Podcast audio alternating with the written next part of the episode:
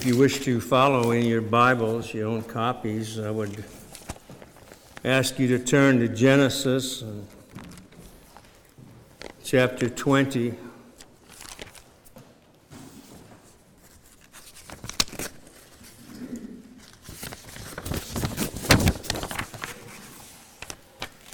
Genesis chapter 20.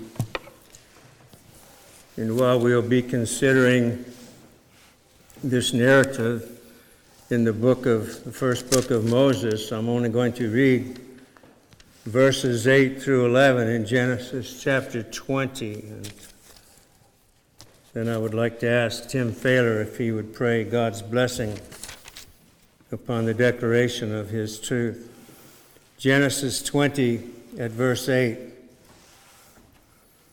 And Abimelech rose early in the morning and called all his servants and told all these things in their ears. And the men were sore afraid. Then Abimelech called Abraham and said unto him, What hast thou done unto us? And wherein have I sinned against thee, that thou hast brought on me and on my kingdom a great sin? Thou hast done deeds unto me that ought not to be done. And Abimelech said unto Abraham, What sawest thou that thou hast done this thing? And Abraham said, Because I thought, surely the fear of God is not in this place, and they will slay me for my wife's sake. Let us pray.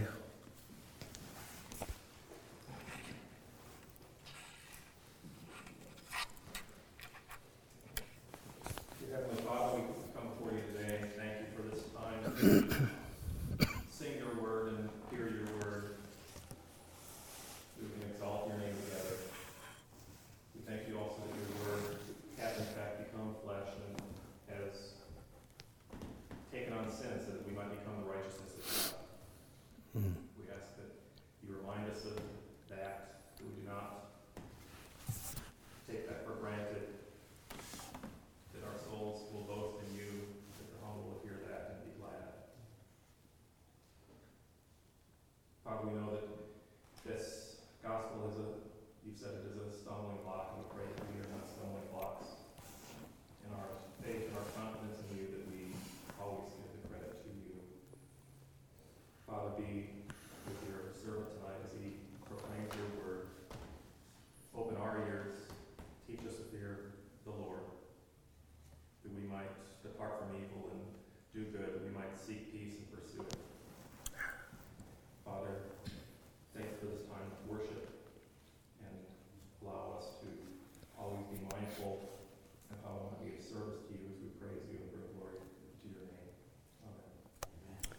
Amen. well, I think we're all aware that we've been looking at a topic, the fear of God. And this is only the fourth message in this series thus far on the fear of God, something that's not spoken of very often. We don't hear that much about it, and yet it really um, is uh, found time and again in the scriptures. The scriptures are filled with the fear of God, if we could put it that way. And there are at least three kinds of the fear of God. I expect there are more, but there are at the very least three kinds of the fear of God. There is the ungodly fear that we saw in Adam after he sinned. There is the absence of fear in those considered last week, or last time rather, where we read from Romans and from Psalm 36 there is no fear of God before their eyes. And the third is that of the godly fear possessed by believers. And we do intend to look at that primarily during this series, probably beginning uh, in the weeks ahead. So we have glanced then at the beginning of the fear of God in Adam, and you will recall how that after he had sinned in the garden, how he had sinned against God, how he'd sinned against the one with whom he walked in the garden, with whom he held sweet intercourse in the garden, and who provided everything so beautifully in that garden for him. And it, I still haven't gotten over that, and I hope I never do.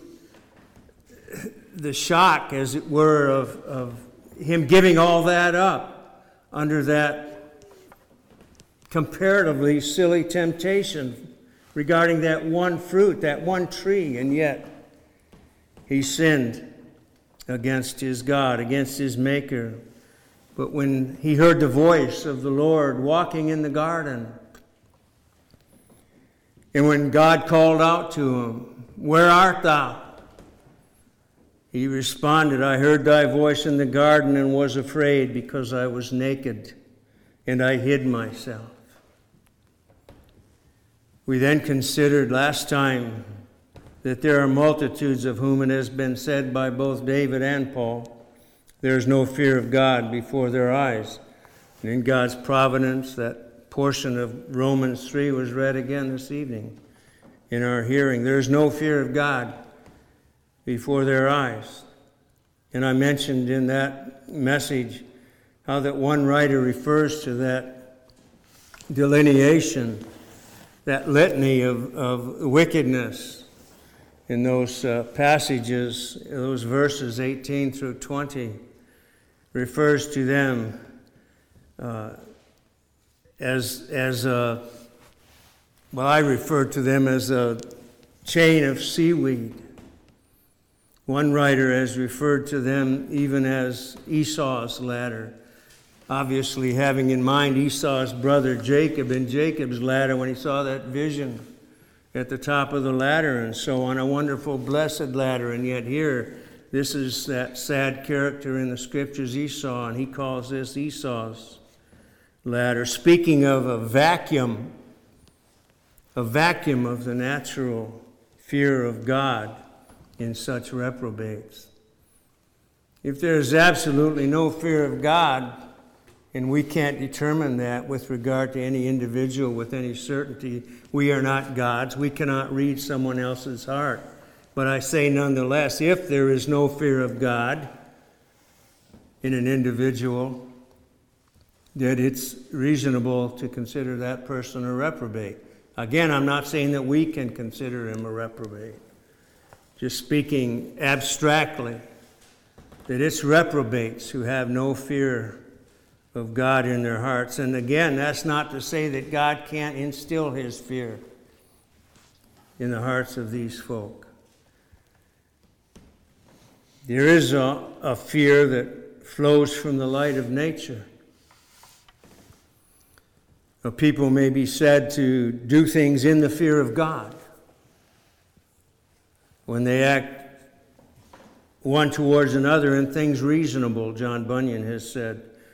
Things reasonable and honest between man and man, not doing that to others which they would not have done to themselves. I think we know from experience uh, in our own lives and from observing others that that there are people that are concerned that they don't do something to their neighbor or even to a relative or a friend. They don't wish to do anything to them that they would not wish to be done unto themselves. And that, that involves a fear of God. They have a fear, whether they understand it or not, whether they recognize it or not, they have a fear of doing anything against that one that, as we've been taught, and we should understand it by now, that man has been created in the image of God. And, the, and, and these folk that have this concern, they have some latent understanding of that. And so it's not necessarily uh, to their merit at all, but they have this fear of God. And it may be said that they also have a fear of something being done to them. So they want to do unto others, uh, as the expression is, as they would wish to be done unto themselves. That person,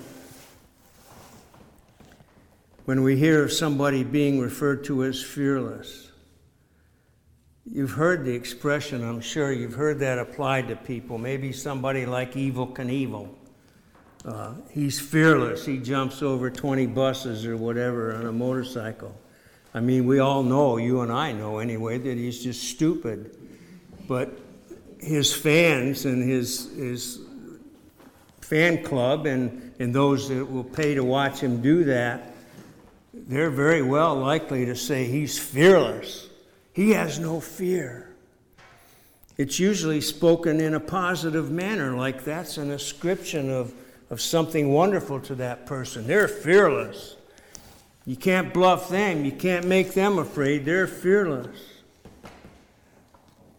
But really, is, is fearlessness any kind of a virtue? Is it any kind of a virtue not to be afraid of God?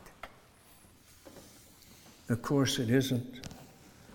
The natural fear of God, as it is translated, we want to look at this natural fear of God as it is translated into uh, an element of common grace. We want to look at common grace this evening. Have you heard that term, common grace, before? I expect that you have, but perhaps not every one of us has heard of that. Consider Abraham's comment in this passage that we just read when he said, Surely there is no fear of God in this place. He presumed because they were who they were. They were this pagan nation, this or, or city, and this pagan king. And and he presumed that there was no fear of God among them.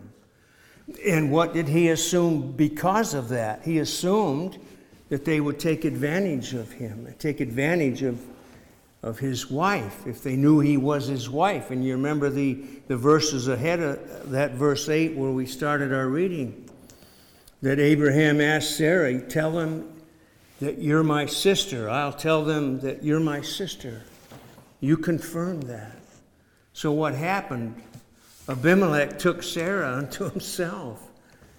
And it was because the Lord spoke to Abimelech that he realized and he feared God. Abraham was wrong. There was this natural fear of God in the place. And when God spoke to Abimelech, he said, I didn't know. Basically, to paraphrase it, Abimelech said, I didn't know. But he was afraid because of what he had done, even though he did it in ignorance, and even though he had done it because of Abraham's telling a falsehood. There was a natural fear. It became apparent to Abraham that the idea here of no fear of God was not accurate. It was not true. There was, I'm going to say, there was common grace in this city due to a natural fear of God among the people. And it was demonstrated by the behavior of their king, Abimelech. This is something of a remnant of the fear of God, this natural fear. It's something of a remnant, or perhaps be better to say it's residual evidence of the fear of God in man. And sometimes it is referred to as a natural fear of God obviously not the same as a supernatural fear of God that, that, that God puts especially into the hearts of his people. But it's a natural fear of God. But I think that we recognize that all men have this fear of God. The only option is that there's no fear of God in their eyes. And again, as I said, they're part of Esau's ladder. But among this great multitude, there is a fear of God, whether they recognize it or not. They fear doing things wrong. And so we conclude rightly, I believe, that they have a fear of God. I can remember in my own experience, long before I became a Christian, I had a great fear. I couldn't explain it. And I can't explain it now except that it was God at work in me, even way back then, even long before I came to him, even long before he drew me to himself through the blood of his Son, I had a fear of taking God's name in vain. My peers, my acquaintances, my friends, they didn't have any fear of that at all for the most part that I ever noticed, but I had this fear. And I never thought about it until after God gave me a new heart and had occasion to reflect back on that. Where did that come from? Where did that come from?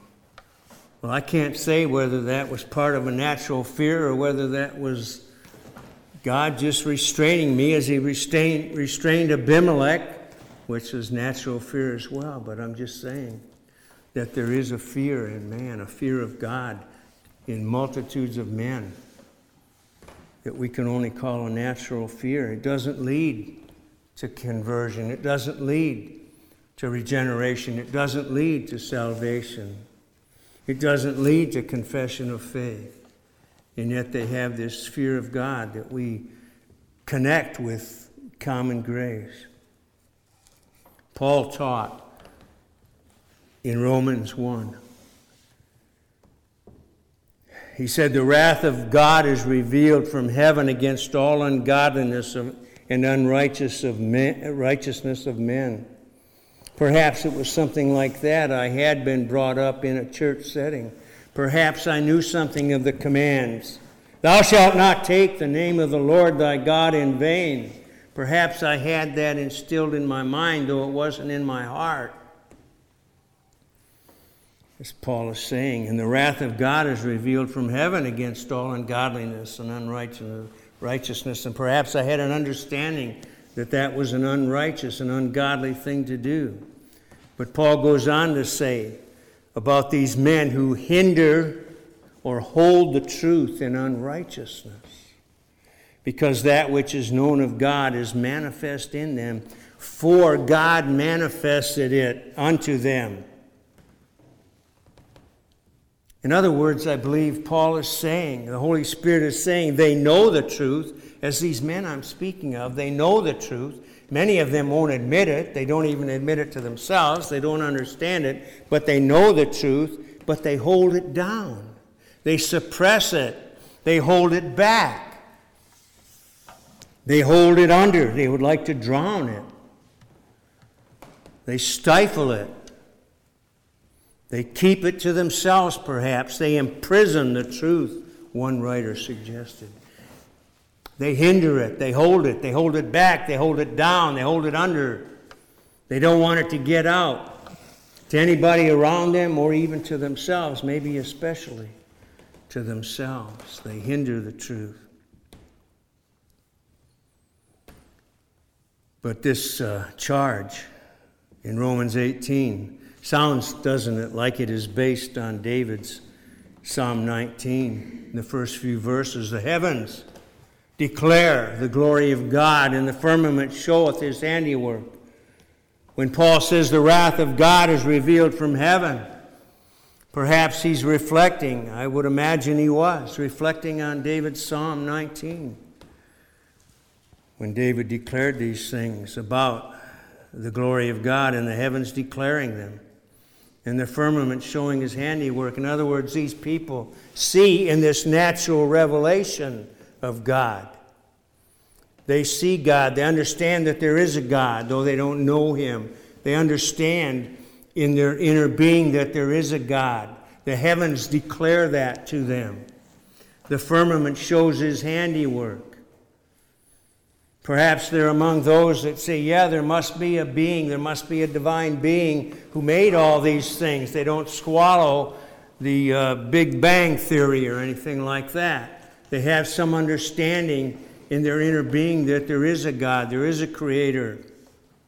And they have this natural fear from this natural revelation, this revelation from nature, the heavens, the firmament. Day unto day, David went on, uttereth speech, and night unto night showeth knowledge. There is no speech nor language, their voice is not heard. But these people see the heavens. They see the works of God every day all around them. And they can't as much as they wish. They can't suppress, they can't stifle, but they may imprison, they may hold it in unrighteousness. And this is the cause of the further explanation that Paul gives in chapter 2 in verses 12 through 16. We'll only point out the, the most pointed line in that passage. The work of the law is written in their hearts. The work of the law is written in their hearts. I'm going to submit that that was probably the case with me, as I alluded to that a little bit ago. The work of the law was written in my heart. I didn't know why, but I, I wasn't going there. I wasn't going to take the name of Jesus Christ as a swear word. I wasn't going to use the name of God in vain. I had plenty of other foul language. I wasn't going to do that. I think that there's a, an apocryphal commentary on Paul's teaching in Romans 1:18 through 21. This is taken from the Apocrypha, from the Book of Wisdom. Listen to how closely aligned this seems to be. Maybe it's just me, but it seems like that, and I know we don't count these as inspired. I don't count them as inspired. Doesn't mean they're wrong. It certainly doesn't mean they're dumb. Listen to what the writer of Wisdom 13 has to say. For all men were by nature foolish who were in ignorance of God, and who from the good things seen did not succeed in knowing him who is, and from studying the works did not discern the artisan. But either fire or wind or the swift air or the circuit of the stars or the mighty water or the luminaries of heaven, the governors of the world, they considered gods. Now, if out of joy in their beauty they thought them gods, let them know how far, how far more excellent is the Lord than these. For the original source of beauty fashioned them. Let them understand this. It is wisdom. Not inspired, but it's wise, isn't it? Or if they were struck by their might and energy, let them from these things realize how much more powerful is He who made them. And perhaps that's where this natural fear comes from. They look at these things and they imagine, wow, if these things can be made by a, by a deity, whatever they may call him, how powerful is he? How wonderful, how glorious is that being?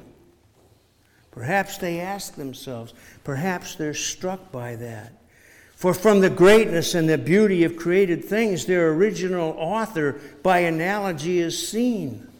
But yet for these the blame is less, for they indeed have gone astray, perhaps, though they seek God and wish to find him. For they search busily among his works, but are distracted by what they see, because the things seen are fair. You know how that men, throughout the history of man, has made gods of these things. We read of them in the prophets, taking a piece of wood and making a god out of it, and taking the other part of it and using it to cook your hot dogs. Come on. For they search busily among his works, but are distracted by what they see because the things seen are fair. But again, not even these are pardonable. Listen to this last line. For if they so far succeeded in knowledge that they could speculate about the world, how did they not more quickly find its Lord? How did they find not more quickly its Lord? John Flavel, the Puritan, has said this of, of this common fear of God quote, This is that tender, sensible power or passion on which threatenings work, and so brings men under moral government and restraint. And if God, of course, exercised his saving gracious power, it would bring them under his government and under his restraint and under the kingship of Jesus Christ. Talking about natural fear. God has set within the human understanding and knowledge of himself. He has set it within the human understanding and knowledge of himself. That's what Paul's talking about in chapter 2. That's what he means when he's talking about this, this fear of God. And he's talking about conscience, I believe. God has put a conscience in man. And those that are without any conscience have to scale Esau's ladder. That's where they belong. Because they have no fear of God in their hearts or before their eyes. God has set within the human understanding the knowledge of himself and his wrath, the conscience, the fear of God. There is a natural or common fear distinct from saving fear, even as there is common grace which is less than saving grace. You understand that, that there is a grace of God toward all men, do you not? There is a common grace that all men enjoy. Not only just the elect, not only those that are believers, not only those that are being saved. And one has written natural revelation is not saving, but condemning. It's enough to condemn, is it not? Is that not also Paul's teaching? Is that not the teaching of God, the teaching of God the Holy Spirit? We know that there are those who are religious but lost. And many of them may have this common or natural fear of God. They are religious but lost. We read of those in Matthew 7 and that that striking passage where those come to Christ. Lord, Lord, have we not done this and have we not done that? They're religious. We've done many things. We've done many works, cast out demons. Depart from me. I never knew you. They only had this natural or this common fear.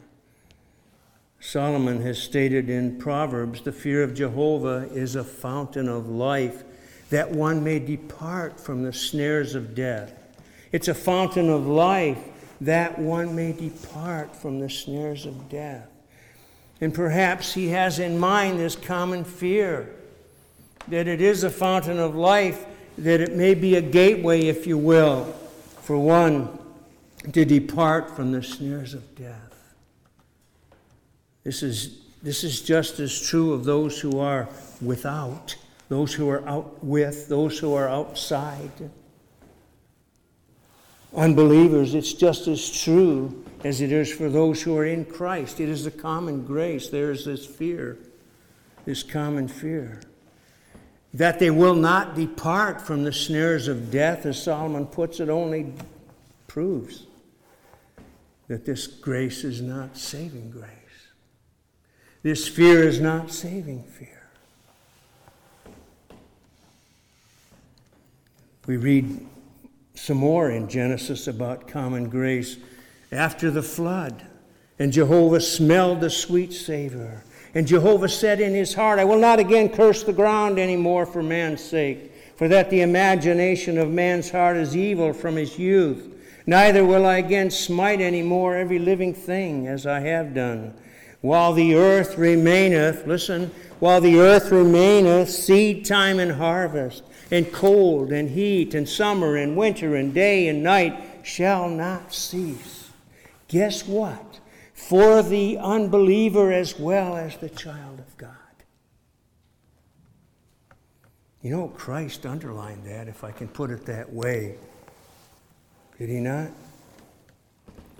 In Matthew 5, in that part of the Sermon on the Mount, when he speaks of his Father who is in heaven, he maketh the sun to rise on the evil and the good, and sendeth rain on the just and the unjust.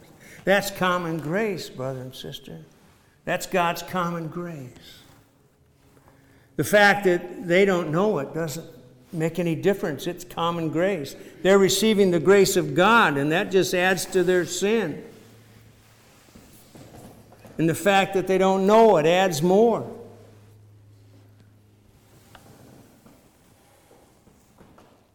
We read in John 1 9, there was the true light, even the light which lighteth every man coming into the world. Does this not refer to the conscience, perhaps, of which Paul has spoken? That light, that light, the conscience, understanding that there is a creator, that there is a God, and that there are things that are right and things that are wrong.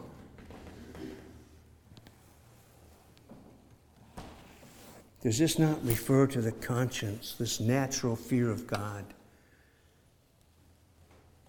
Remember Felix, when Paul was preaching to him, he trembled. He was afraid. He trembled. But he held off. He hindered the truth. He held it down. He held it under. Would have drowned it if he could. And was there not an effect of the ministry, I mean the preaching of Jesus Christ on all his hearers, virtually all his heroes, hear, hearers as far as we can imagine? There was some effect, was there not?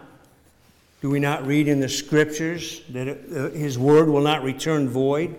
That the gospel is a savor of life unto life and death unto death? Was there not an effect of the ministry, the preaching of Christ on all his years? And yet only some came. Some were blessed to be the recipients of saving grace, saving fear. Others were not. It is that this common grace is that sphere of life or broad stream of history provided by this common grace that provides the sphere of operation for God's special purpose of redemption and salvation, John Murray has written.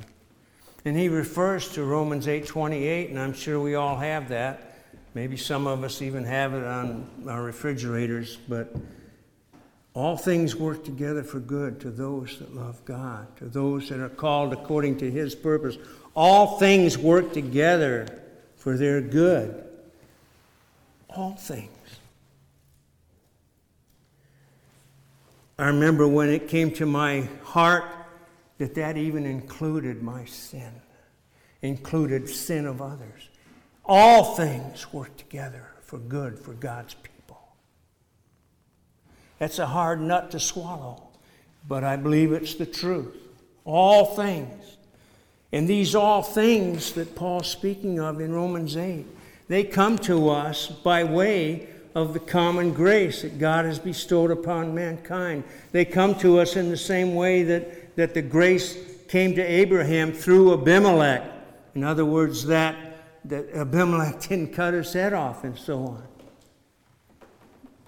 Many times we are recipients, beneficiaries, if you will, of features of common grace from, from individuals that never enjoy any more than common grace. And they only have a common fear of God as Abimelech. We think of Cyrus, King Cyrus, who was concerned about the, the people, the Jews, being allowed to go back and to rebuild the temple at the end of Second Chronicles, we read about that.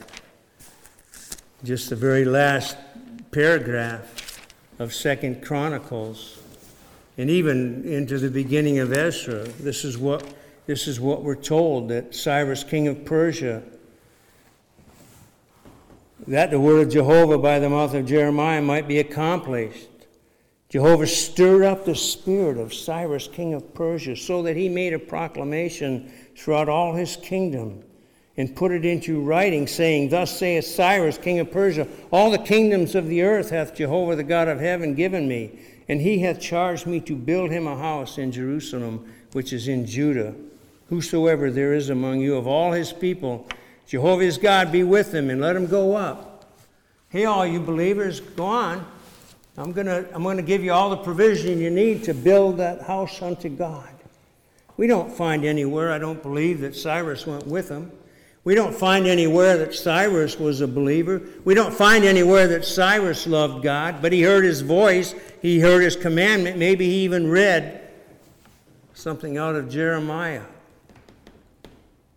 But underneath all that, underneath that movement, underneath his actions was this fear of God, this common fear, and this thing that works out common grace among the people of God.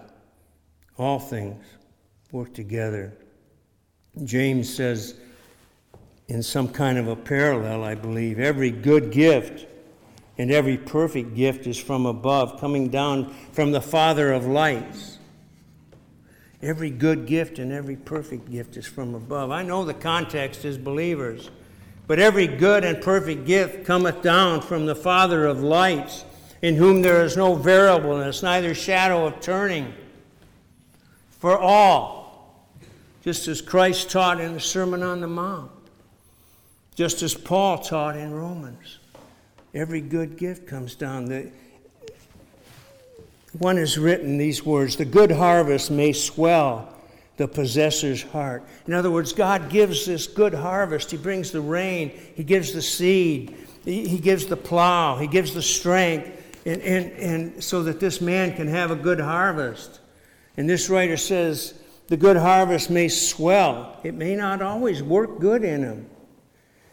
It may swell the possessor's heart was sinful pride and self confidence, tempting him to say, Soul, thou hast many goods laid up for many years. Take thine ease, eat, drink, and be merry. But nonetheless, the gifts that God has put in the world for believers, He has also showered upon non believers. God often employs men like Cyrus. He often employs men.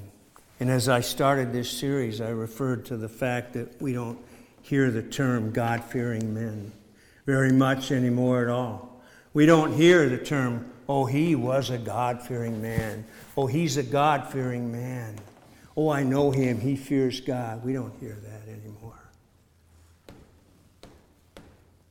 What is it that we do hear with regard to neighbors? If, if any language is ever used with re, regard to neighbors, what do you hear on the news about somebody that, that was killed in an auto wreck or, or that was killed by somebody murdering them and robbing them and so on? What do you hear? Is, is, there anybody, is there anybody that dies in this, in this state that they don't say, oh, he was a good man? He'd give you the shirt off his back.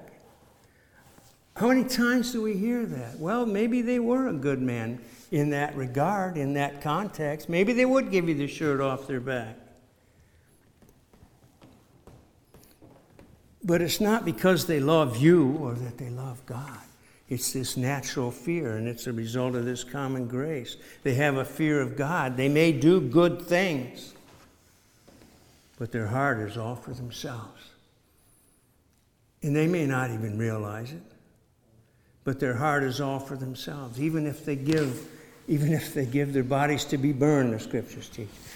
Even if they give millions to charity, don't we know that it's it's to pat themselves on the back? Even if they keep their name out of sight, if they're able to do that, we know that, don't we? They do good things. The things themselves are good, but they're not done with a good heart.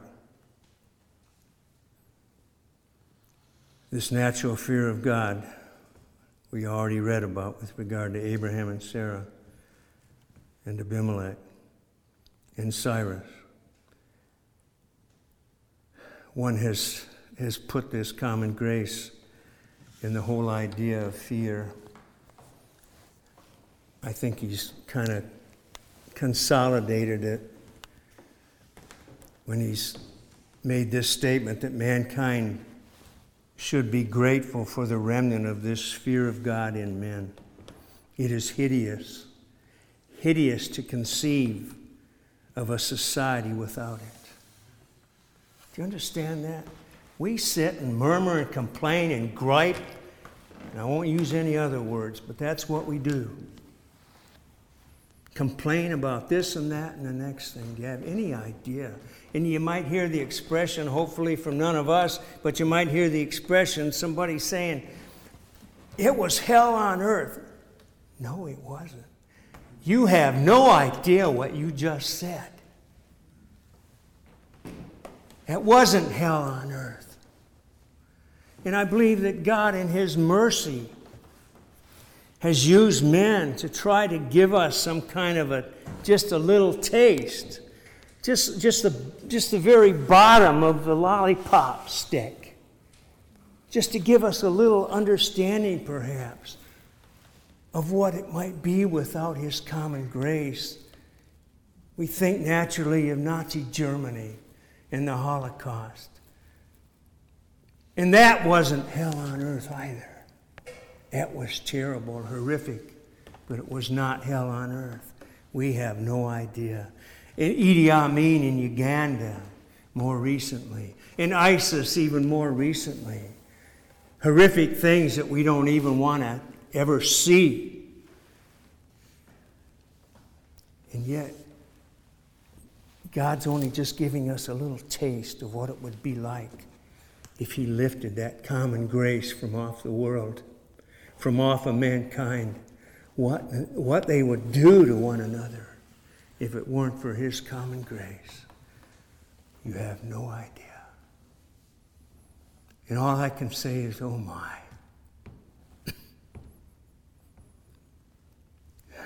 One writer concluded his thoughts with this I'm going to say it's a charge.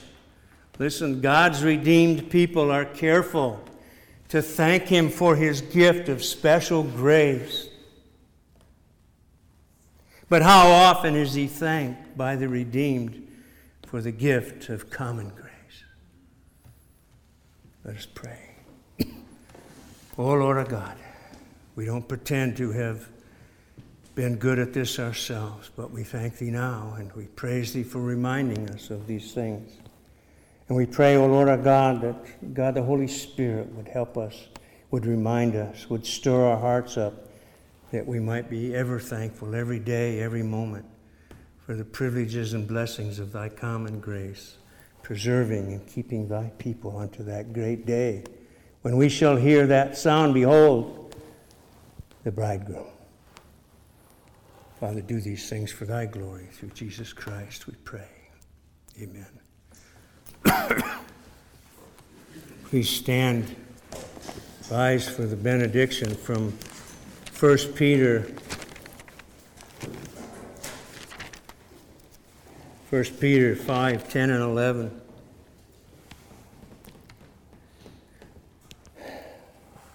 And the God of all grace, who called you unto his eternal glory in Christ, after that ye have suffered a little while, shall himself perfect, establish, strengthen you. To him be the dominion forever and ever. Amen.